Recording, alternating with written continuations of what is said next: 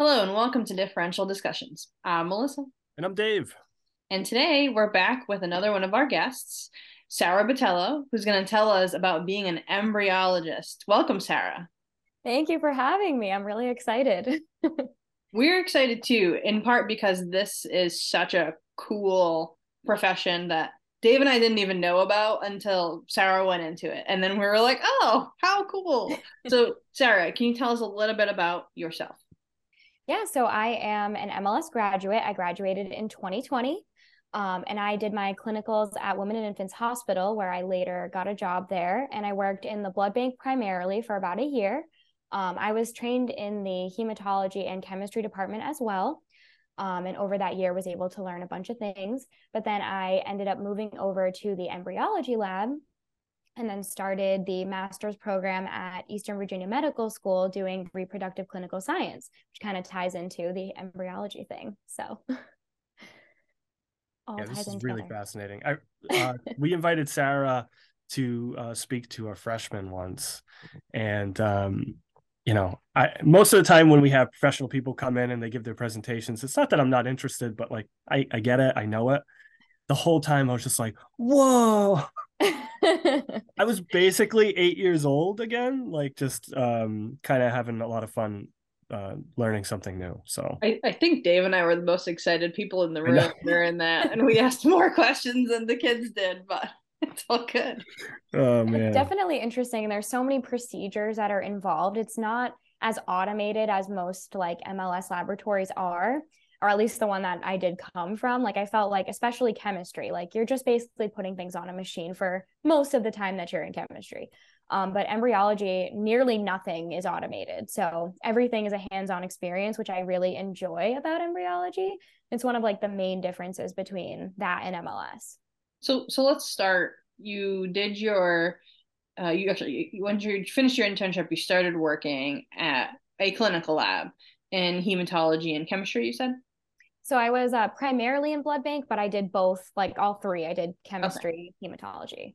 Did you work day shift, evening? I did day shift, day and shift. then I would sometimes pick up evening shift if they needed me. Um, but I was mostly day shift.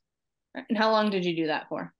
I was there for about a year uh, before I switched over to the embryology lab. And how did you get interested in being in embryology? Where did that come from? So I was looking into different avenues of the lab. That's one thing that is also another really cool thing about like MLS in general is that you can kind of go in so many different directions. Like there's kind of all of us everywhere sprinkled about. Um, so I was looking into different avenues that I could use my degree, and embryology was something that popped up. I kind of actually relied a lot on YouTube and like day in the life of, and I was like, wow, this seems really cool. Like I'm just gonna try it. So I ended up calling the lab and I scheduled a tour and they let me shadow them for a day and i was like yes okay this is what i want to do. So they happened to have an opening. The stars kind of aligned on this one and they had an opening like a month later and i took it and i got it and now we're here.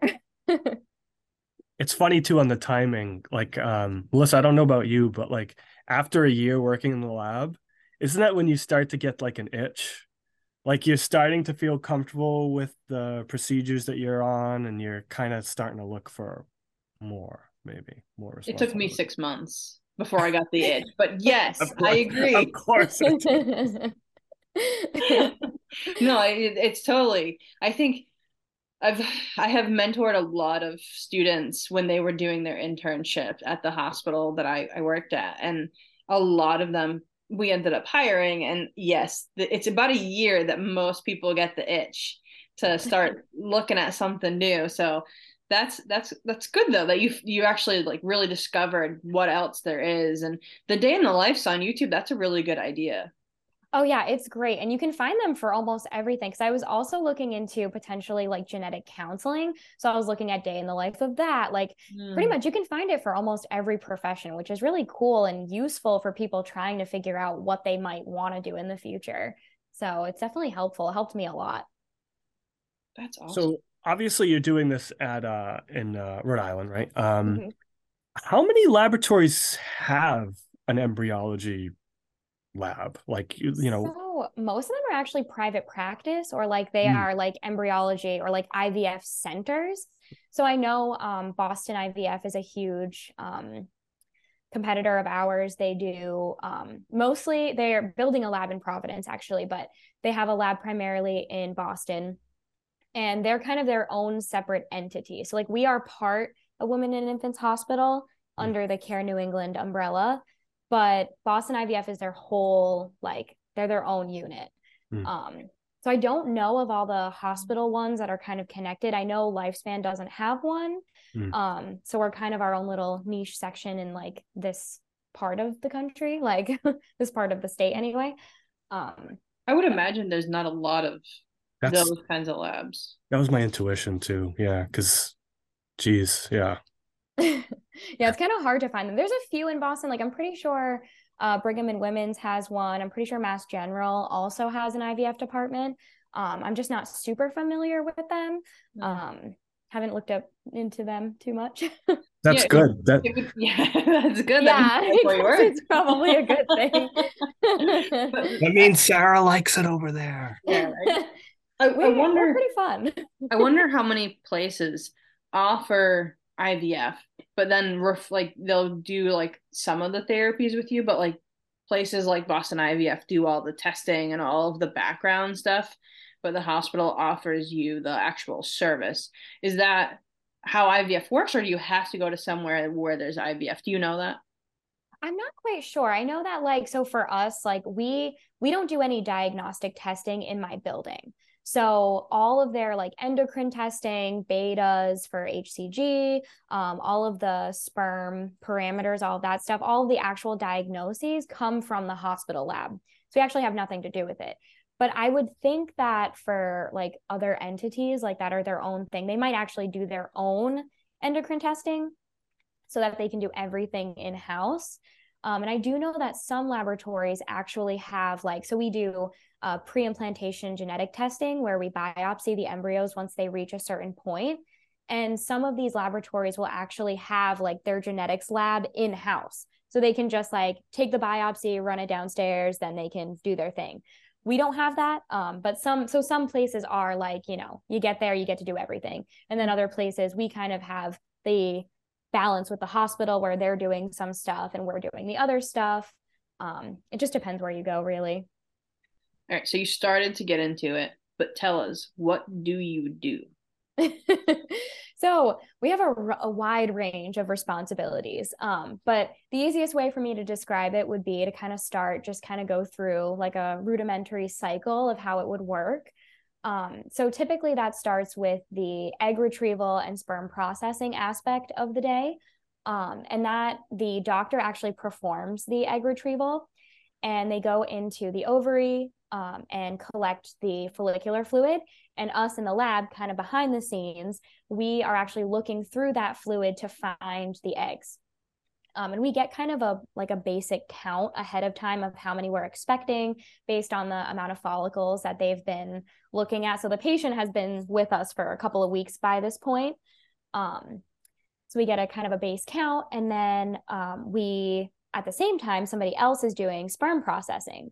And the goal of that, whether the sample is frozen or fresh, is to basically isolate as many motile, morphologically normal looking sperm that you can possibly get in the sample.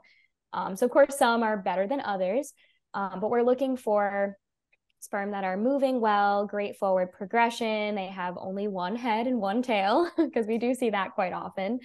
Um, and we use a density gradient to try and kind of like separate. So all the good sperm goes to the bottom and then all the kind of bad sperm if you will gets trapped at the top. Um, and then that kind of segues into the insemination process which also occurs on the same day as all those other procedures. So it's kind of a busy day uh, for the gametes on that day. Um, so for conventional ivf we just basically put the eggs and sperm together in a drop and let them be in the incubator, see what they do. Um, but for intracytoplasmic sperm injection or ICSI, it's a little bit more complicated. Um, so when the eggs actually get retrieved, they have this like cumulus mass. It's kind of like this goopy mass of cells. It's very sticky. that kind of gets like stuck to everything else that's in the trap. So any sort of epithelial cells that come through, or sometimes blood clots, things like that. So when we originally do the retrieval, we actually cut some of that cumulus away to try and kind of save the eggs from any debris that's floating about. Um, but then at the time of ICSI, we'll use hyaluronic acid to strip away the rest of the cumulus cells. Um, and that way we can see the maturity of the egg uh, that we're looking at because only mature eggs actually have the potential to fertilize. Um, so we only hmm. inject those eggs. Um, so once that happens, we use this really big microscope contraption that has micro manipulators on the top. and this is the part I'm excited about. Yeah, it's really cool. I'm actually doing it now, which is really exciting because back when I did the original presentation, I wasn't doing it yet. So I actually did a couple today. It was like really exciting. um, so one side of the apparatus is a holder, and the other side is an injector pipette and it's basically like a little needle guy and you go in you kind of karate chop the sperm to make them stop moving. You really kind of do. And um you get them into the pipette and then you inject them directly into the egg. Um, and then those end up eventually going back into the incubator and chilling out till the following morning. Um, and that's when kind of embryo grading starts to come into play. So i am going to share my screen because i have um, a PowerPoint here that I can show you. So um, cool. Yeah, so here's a bunch of embryos. so on the first day, day one, that one cell right over here, um, that is a fertilized embryo. So that's what we're looking for about 18 hours post. So what we are looking at here is um, these two little circles. Uh-oh. Yeah, I'm curious Sorry, about that. I, I got to pop up. Um, so the two circles here are pronuclei. So Ooh. Getting some connection issues. Oh, there we go. I don't know what happened. it looked like an internet, like a hiccup or something. Yeah, I was like trying not to be weird, and then I was weird. yeah, no. Welcome Just to our lives. Issues, we're, we're always weird. okay, well, that makes me feel better. it's kind of hard not to be like weird and an embryologist. I feel like like we're dealing with like sperm and eggs all day. Like you can't not be weird. it's kind of like a job requirement. So, um, but yeah, so embryos again, back to this lovely picture. Um, so that first guy on the top left with the two circles there, those are pronuclei. So that's what we're looking for in a normally fertilized embryo. So we're looking for those two. Sometimes you'll see one, sometimes you'll see none, sometimes you'll see three. Um, the three usually means that it's not a viable embryo. It's aneuploid. There's three sets of DNA there. Definitely not good. Um, a 1PN could be just because we missed the window of fertilization. Um, it happens more frequently in the conventional IVF because we don't have a set time of when the egg was actually fertilized. We don't have, we don't know. It was left over there overnight. Um, so it could have been just that we missed that window, but it is fertilized. Um, same deal potentially with the zero PNs. If it did come from an IVF conventional situation. Uh, we do save them um, just to make sure that if they do divide, like it might have been just because they were delayed in fertilization. Um, so if we look at the bottom left picture, because I at my laboratory, we actually don't grade on day two. Um, that is the top right. That is what they would look like on day two, between two to four cells. Um, these embryos are really great looking. They have no fragmentation. That's where really, really what we're looking at. Um, we're looking at fragmentation, which the best way for me to describe it, since I don't really have a good picture of fragmentation, um, is when you were to like break a cookie in half, like a nice, good looking chocolate chip cookie, and all those crumbs kind of fall. Um, those crumbs are what we could consider fragments. So they're obviously not a good thing. Obviously, the more crumbs you have, the less cookie you have. so less cellular, um, less cellular material. So not what we're looking for. Um, and we also look at the symmetry. So we want the cells to be relatively the same size.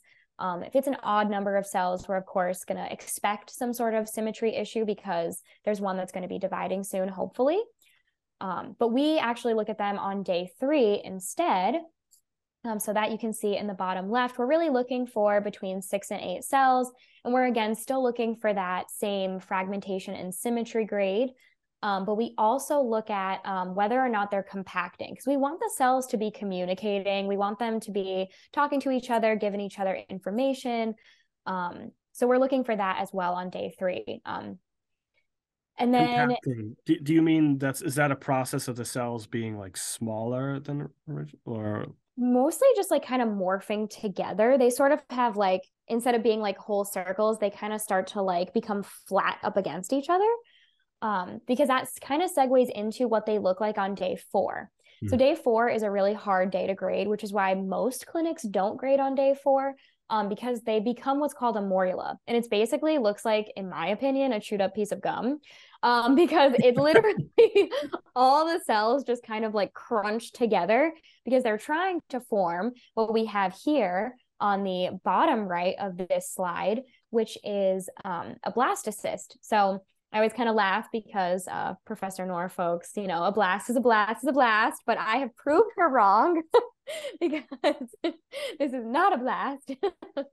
um, it's a blastocyst. And that's what we're looking for. So these blasts right here are really, really nice looking. Um, and we grade them based off of a few different things.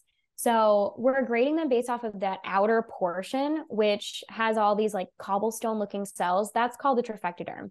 And that's what actually becomes the placenta of the pregnancy if it does implant into the uterus, which is really cool. That's so um, fascinating. Um, and then that clump of cells in the left hand corner of that cell, um, that is the inner cell mass, and that's what actually becomes the fetus. So that's also really cool. So we grade both of those things, and then we also grade them based off of expansion. So I would say that this cell right here, um, the first blast that we're looking at, is probably between a three and a four. Um, the outer membrane is still a little bit thick, um, but the one on the bottom right is hatching. So it's actually coming out of that zona and that becomes a five. And then once it's completely out of its zona, it becomes a six. Um, and then at that point, um, on day five, we start assessing them for freezing, um, biopsy, or transfers.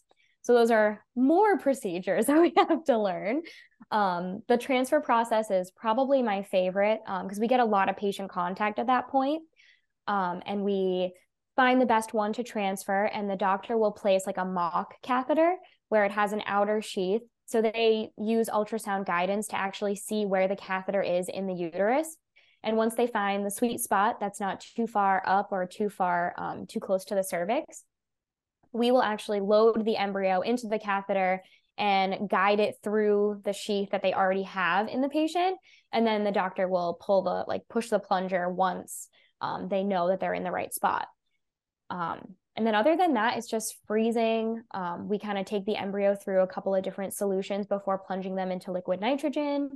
Um, and biopsy is another process that we do around this time where we're taking cells out of that trophectoderm, like uh, cobblestone area, where we take them and then we send them off to a lab to get tested. So that's kind of like day in the life, a little bit, just a little taste of like all the different things that we're kind of responsible for doing. Um, there are definitely some days where we have one of every procedure lined up for us, but uh, typically, we don't have to do every single thing that we're doing that I kind of mentioned. We don't usually have to do every single procedure, but sometimes. The biopsy and the testing um, is, is that where we, you might discover like certain genetic disorders or things like that? Uh, yeah, absolutely. So there's like a couple of different reasons that people would do it. Um, our um, older patients um, are more susceptible to having aneuploidy. Um, like we all, like in MLS, we learned about the genetic factors of, you know, being more susceptible to having a child with Down syndrome. Yep. Um, so we primarily do it for those patients to kind of see like anything that's going on with the embryos. But we can also do it for patients that either are affected by some sort of illness like genetic disease um, or we can do it if they have a child that already has it. Um, or we also can do it if they're having like multiple miscarriages in a row. Like there might be a reason. Um, triploidy is actually a really common reason for multiple miscarriages. Hmm. Um, so being able to actually do the PGT testing is really, really great because we can see, okay, like which ones are euploid, which ones are good to transfer, which ones are affected, not affected. Um, hmm. And then some people will actually do it just for uh, sex selection too, um, family balancing, something like that. It's not as common as for the illness looking for genetic conditions, but um, it can be done as well. I I didn't know that humans hatched, so that's um, yeah, we actually hatch, so it is kind of funny. wow, so that's a lot of of jargon and sophisticated techniques that it really is like it's funny because like i'm following along but like i still am struggling like I, melissa we're both kind of i don't know i don't want to say clueless but sarah is teaching the teachers. She sure is. That feels so weird. I think, that's the, I think that's the most fun about it right is you yeah. know it's uh that's why i had a huge grin the whole time you were talking sarah. It wasn't i wasn't laughing at something else. I was smiling because i was like oh look at her go. Awesome it's definitely an interesting field because I feel like there's always so much to learn too. Like I'm still in the process. So I've been there for about two years now and I'm still learning stuff. So, like, another procedure I didn't even talk about was egg freezing and thawing. So, we actually will do fertility preservation for either like a cancer patient or we will also do it for somebody who is transitioning uh, gender affirming surgery.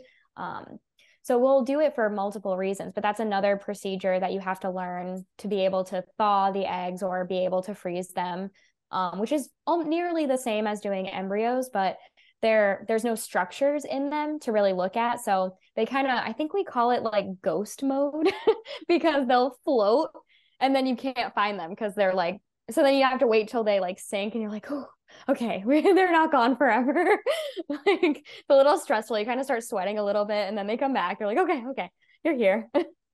I, I, think good. the other fascinating part too is like uh, when I think of patient um, and, t- and technologist kind of interaction or um, how direct the link being blood bank comes to mind right and then you know occasionally we'll do like phlebotomy right where we're kind of in there with the patient and and melissa and i maybe from time to time someone drops something off at the lab and you have a little bit but you get like time with the patients right? Like oh, that's oh yeah. We get tons of time with the patient and that's one thing that i really really enjoy about embryology is that you know, we're seeing them at retrieval because we go in uh, for every OR procedure, we have to do a timeout and make sure we're doing the right person and we're going to use the right dishes and all that good stuff. You know, right person, right embryos is really important.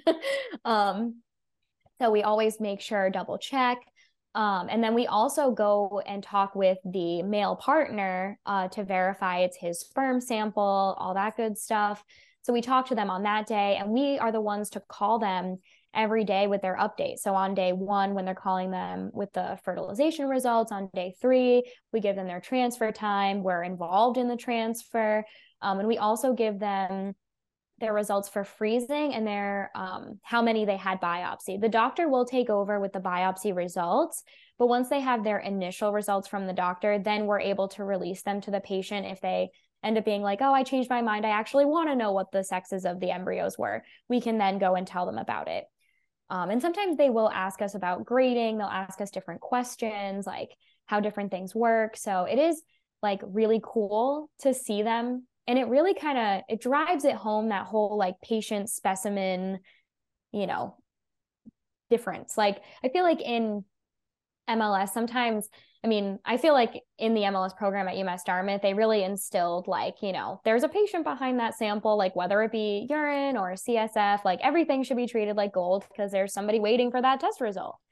But for embryology, like you see it, like you see this person, like you're watching them get an egg retrieval done, like you see the pain and the trials and all the, you know, the bad stuff that's happening to them. So it's kind of drives it home even more like these are worth so much. Like you need to be like really careful and and then you know hearing them talk about it and everything. It's so fun to give people good news. I get so excited.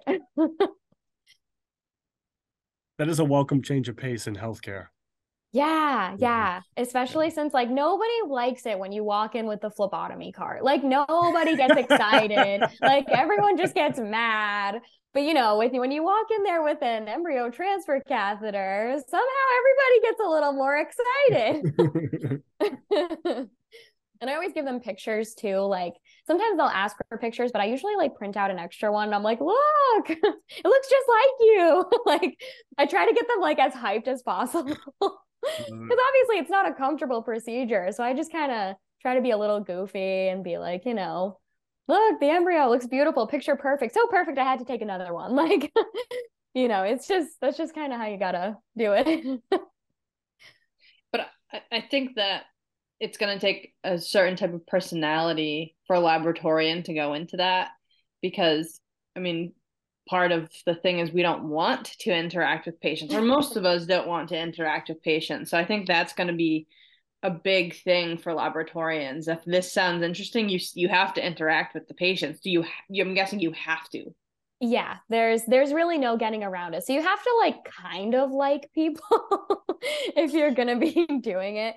Um yeah, so you, there, there's really no way around it. Um, just because of the patient phone calls, especially. I mean, we get patient phone calls all day long, even just for maybe not even necessarily giving them grading, but a lot of we process the intrauterine insemination sperm samples. So they come in from cryobanks from all over the country.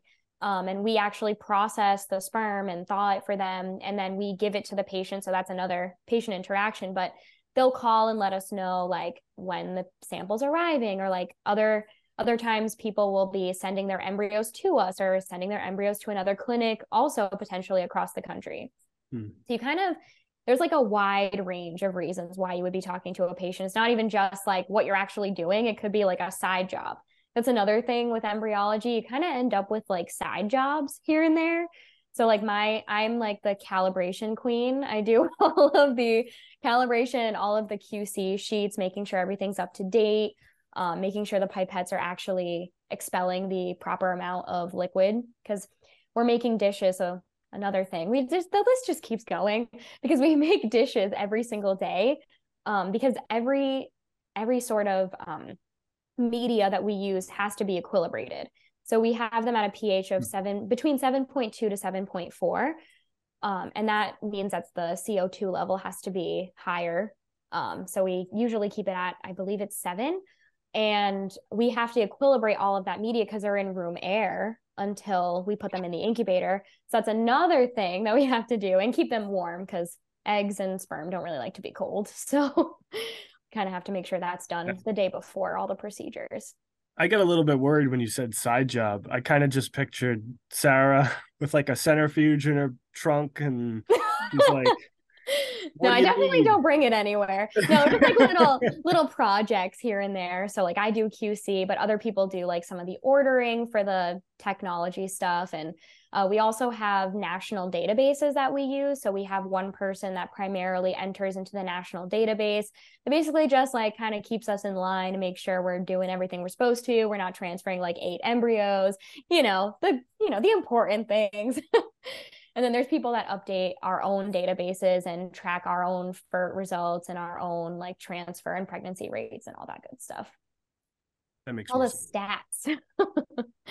Fun statistics. So, Sarah, can you share with us how working in the the clinical lab that you did that year before, do you feel like that prepared you in any way for working in embryology? I definitely think it did. Um, in terms of a lot of the skills, like we need to have really good pipetting skills, being able to make everything even. Um, so that definitely helped a lot, and a lot of the microscopy skills as well. So we have to, I mean, I'm my face is in a microscope pretty much all day. And being able to identify all of these different structures is really important for grading purposes because you don't you wouldn't want to look at an embryo and not really know what you're looking at. You might not freeze something that you should have or freeze something that you probably shouldn't. So kind of situations like that, I definitely think were huge. Um, and it also like I was working in the blood bank. So we did typically get phone calls from doctors who were asking about different patients. So it kind of prepared me for doctor interactions um, at my new job because we're you know we're speaking with the doctor during the retrieval process. We're speaking with the doctor during the transfer process. We're all working as one whole cohesive team.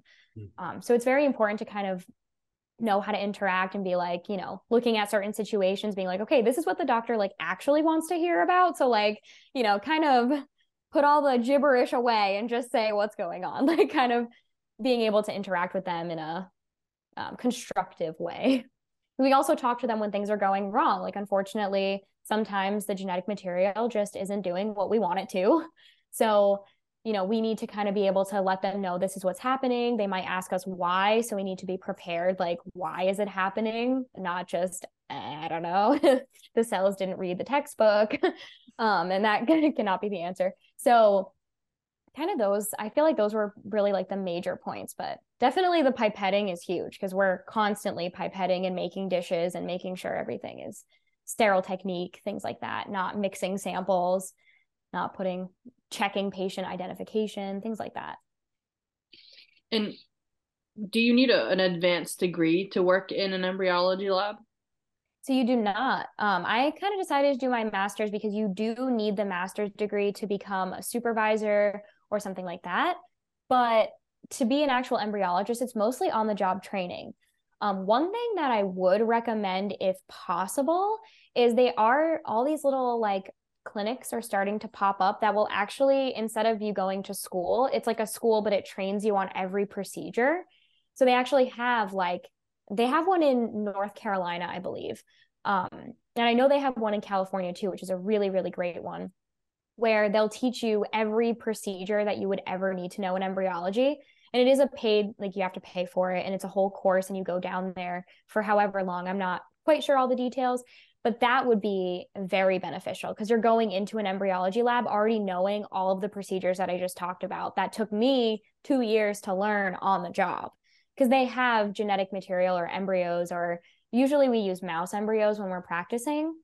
Um, so they have all of that at their disposal instead of, you know, you having to wait or wait till somebody's free enough to train you because with all those procedures, we need bodies to do it. Hmm. So we may not necessarily have somebody that can train you like that day. But when you have that class where you're in it and they have to teach you, they have no nothing else pressing that's going on, it is really beneficial for people. Is that like a certificate program? yeah, yeah, exactly. But like for my master's, it's all background. Like we had two weeks, one uh, last year and one the year before, where we do like a week of labs where they kind of just give us exposure to different things. But with this, it would be like legitimate, like you're basically getting signed off on said procedure. So, so those programs are less theory, more practice. Exactly. Yep and the master's is basically all theory and background. Which it works for your case because you're getting the hands-on at your job. Exactly. Yeah it works for me. Although i will be doing a training in new jersey next month for embryo biopsy because it's a little bit easier like they have all of the material for me to train with. So they're actually they're going to send me down there to do that. So that's kind of exciting. But that's kind of the type of course that is really beneficial to somebody that is interested in being an embryologist because that kind of gives you a leg up. Because you know you're not going to take the two years like i did to be fully trained. You come in here kind of knowing what you're doing. Hmm. it's cool. It's a cool like concept i think. Yeah i mean it makes sense. There are other programs out there like that. Mm-hmm. so for other not for embryology but for other professions. But yeah that's i mean that's a an interesting idea. Yeah, it's definitely like trained embryologists are few and far between. It's really hard to find one. So to have you come right out of school, do that sort of program, and you can just come right in, it's like kind of a miracle. so, so spe- speaking on that uh, on that line here, I want to follow your coworkers that you work with. Are they like what kind of backgrounds do they have? Are they like bio degrees or chemistry? Like so, my um one of the bosses that I've had, he was biochemistry. Um, but there is one person that's biology, a couple of MLS actually. Um, and then zoology actually, um, which is how IVF actually started, which is interesting. A lot of like the older generation embryologists came from zoology because people were using it to breed like cattle and things like that. That's why they were using IVF in the first place. And they were like, wait, maybe we can do this for people.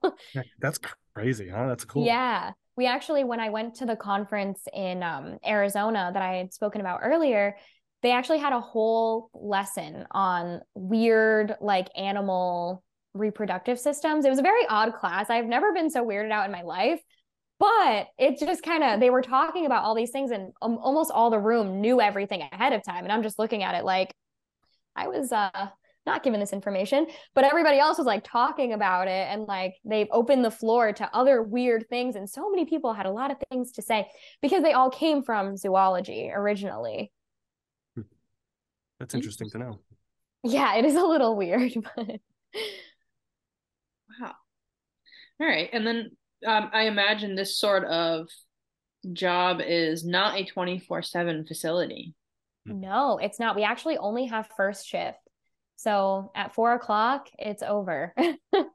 but the only thing that, so it's kind of not 24 7, if that makes sense. So there's always somebody that has to be have their phone on alarm because we have alarms that are hooked up to all of the incubators and all of the storage containers because if anything were to go wrong with the liquid nitrogen or if the um if the incubator started becoming temperamental, we would need somebody to come in and see what's going on. If it was an incubator, then we would have them actually remove anything that's in that incubator and put them into a working one. Um, and for the like dewars, which are the tanks that we use for liquid nitrogen storage and all of the embryos, we would have to make sure that it hasn't exploded. And then once we deal with the explosion, we um, have to move it to an empty tank and kind of fix all that. So it isn't 24 7 as far as somebody actually being on site, but there is somebody at all times kind of monitoring and making sure that um, there's no chaos at the lab. So in the event, so that would be like you're on call, right? Is that fair? Exactly. Yeah. And so in the event of a embryology catastrophe, you could call someone that's locally that's there, or would you get in your car and go in? Like you would get in your car and go in. oh. Yeah. So the alarms are actually like hooked up to your phone. So whoever's on call, it gets like your box gets like checked off, and then you have to leave your phone on all the time and um, so if it at 11:30 at night, three o'clock in the morning, if something goes off, you get your coat on and you go in and make sure that the embryos are okay. That's dedication, Sarah. It is. Oh. I haven't had the pleasure to do that yet, um, but I'm sure someday that will be me. How often are you on call? So because I haven't reached the ICSI part yet, mm. um, I can't. I haven't been first call on the weekend. So we have a first call, second call system where the first call person is the one that primarily comes in over the weekend. And then the second call just kind of comes in if they're needed, if there's multiple procedures, a lot going on. Um, so I haven't yet been on call, but usually for most people, they're like every other weekend to every three weekends.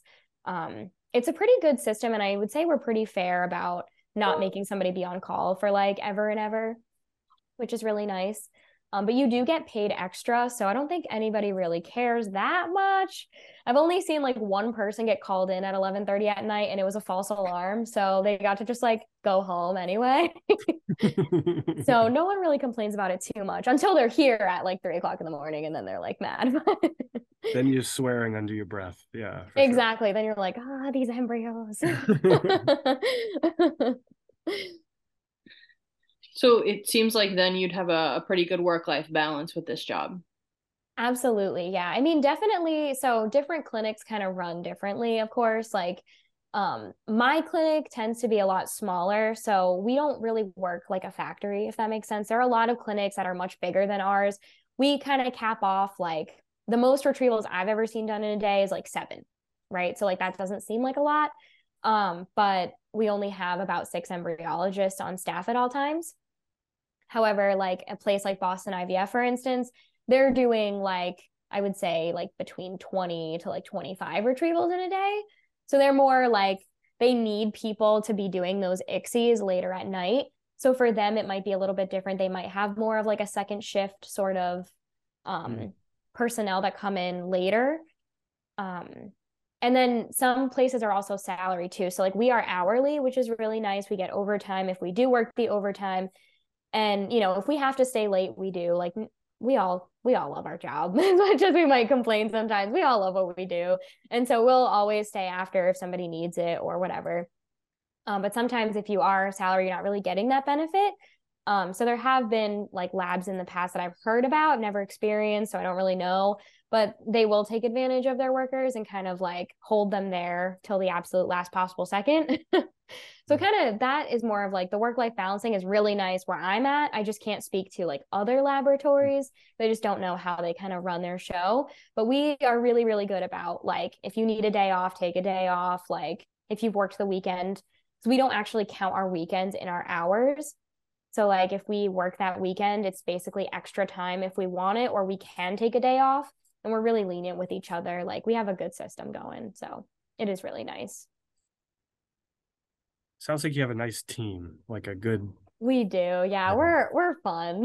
we like to like we goof around within reason. Like obviously once the work is done and we're just kind of doing paperwork and going cross-eyed looking at all the charts, like we goof around a little bit. Um, we all really like each other. We have a good dynamic and that's huge. Like I mean, we're six of us. We probably spend more time with each other than everybody else in our families and in our lives. So that the fact that we get along so well is awesome. Like it it's huge. And it's all the same people like I don't know when I was working at the main lab um, in the hospital, there was always a different rotation of people. It was never you were never really quite working with the same people, but I mean these people have become my family. I'm with them all day long. It never changes. Like we know everything about each other. So it becomes really nice.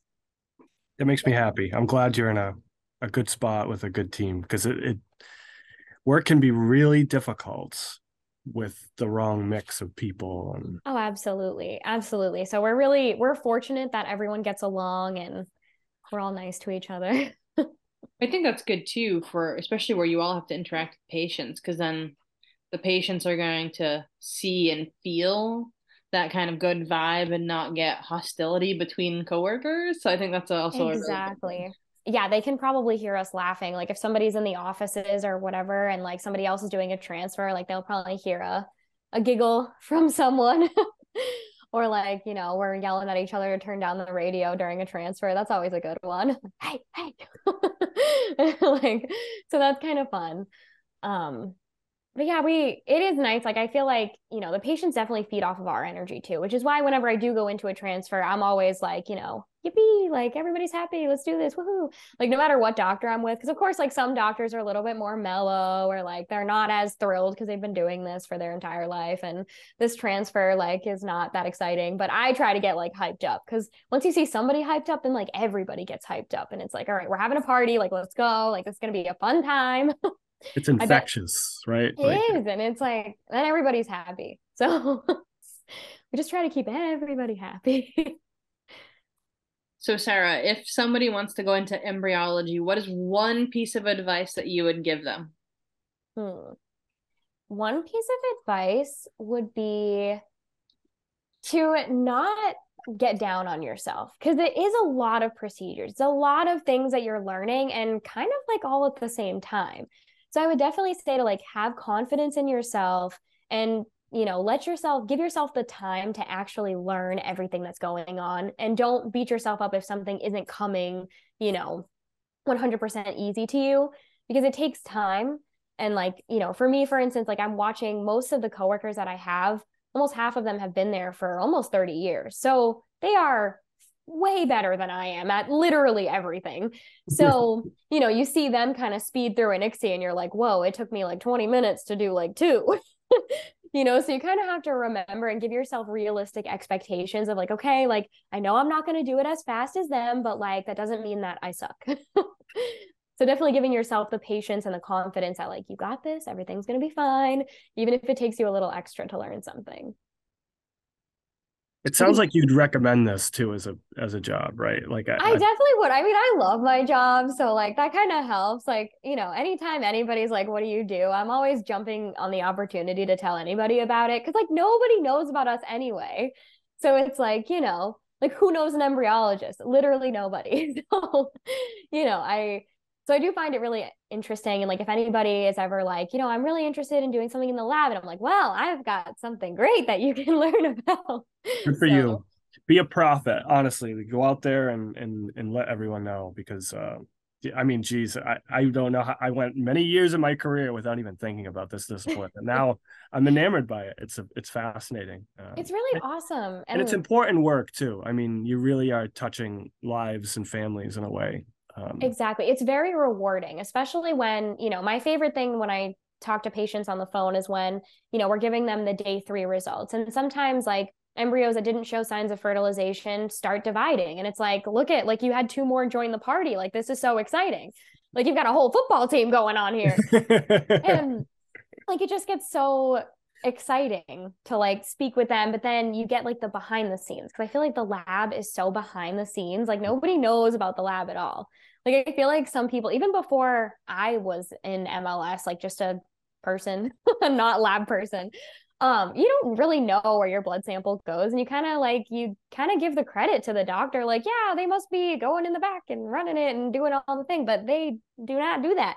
So you know it's kind of interesting to like see that behind the scenes and then tell other people about the behind the scenes like no your doctor's not doing that i'm doing that it's me we're looking at you house the tv show your doctors and your centrifuges and yeah, no, that centrifuge is mine. I calibrated that centrifuge. It's mine.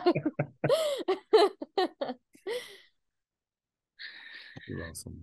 Well, Sarah, we want to thank you very much for coming on and sharing with us your profession that you are very obviously passionate about, which makes Dave and I both very excited to see you succeeding.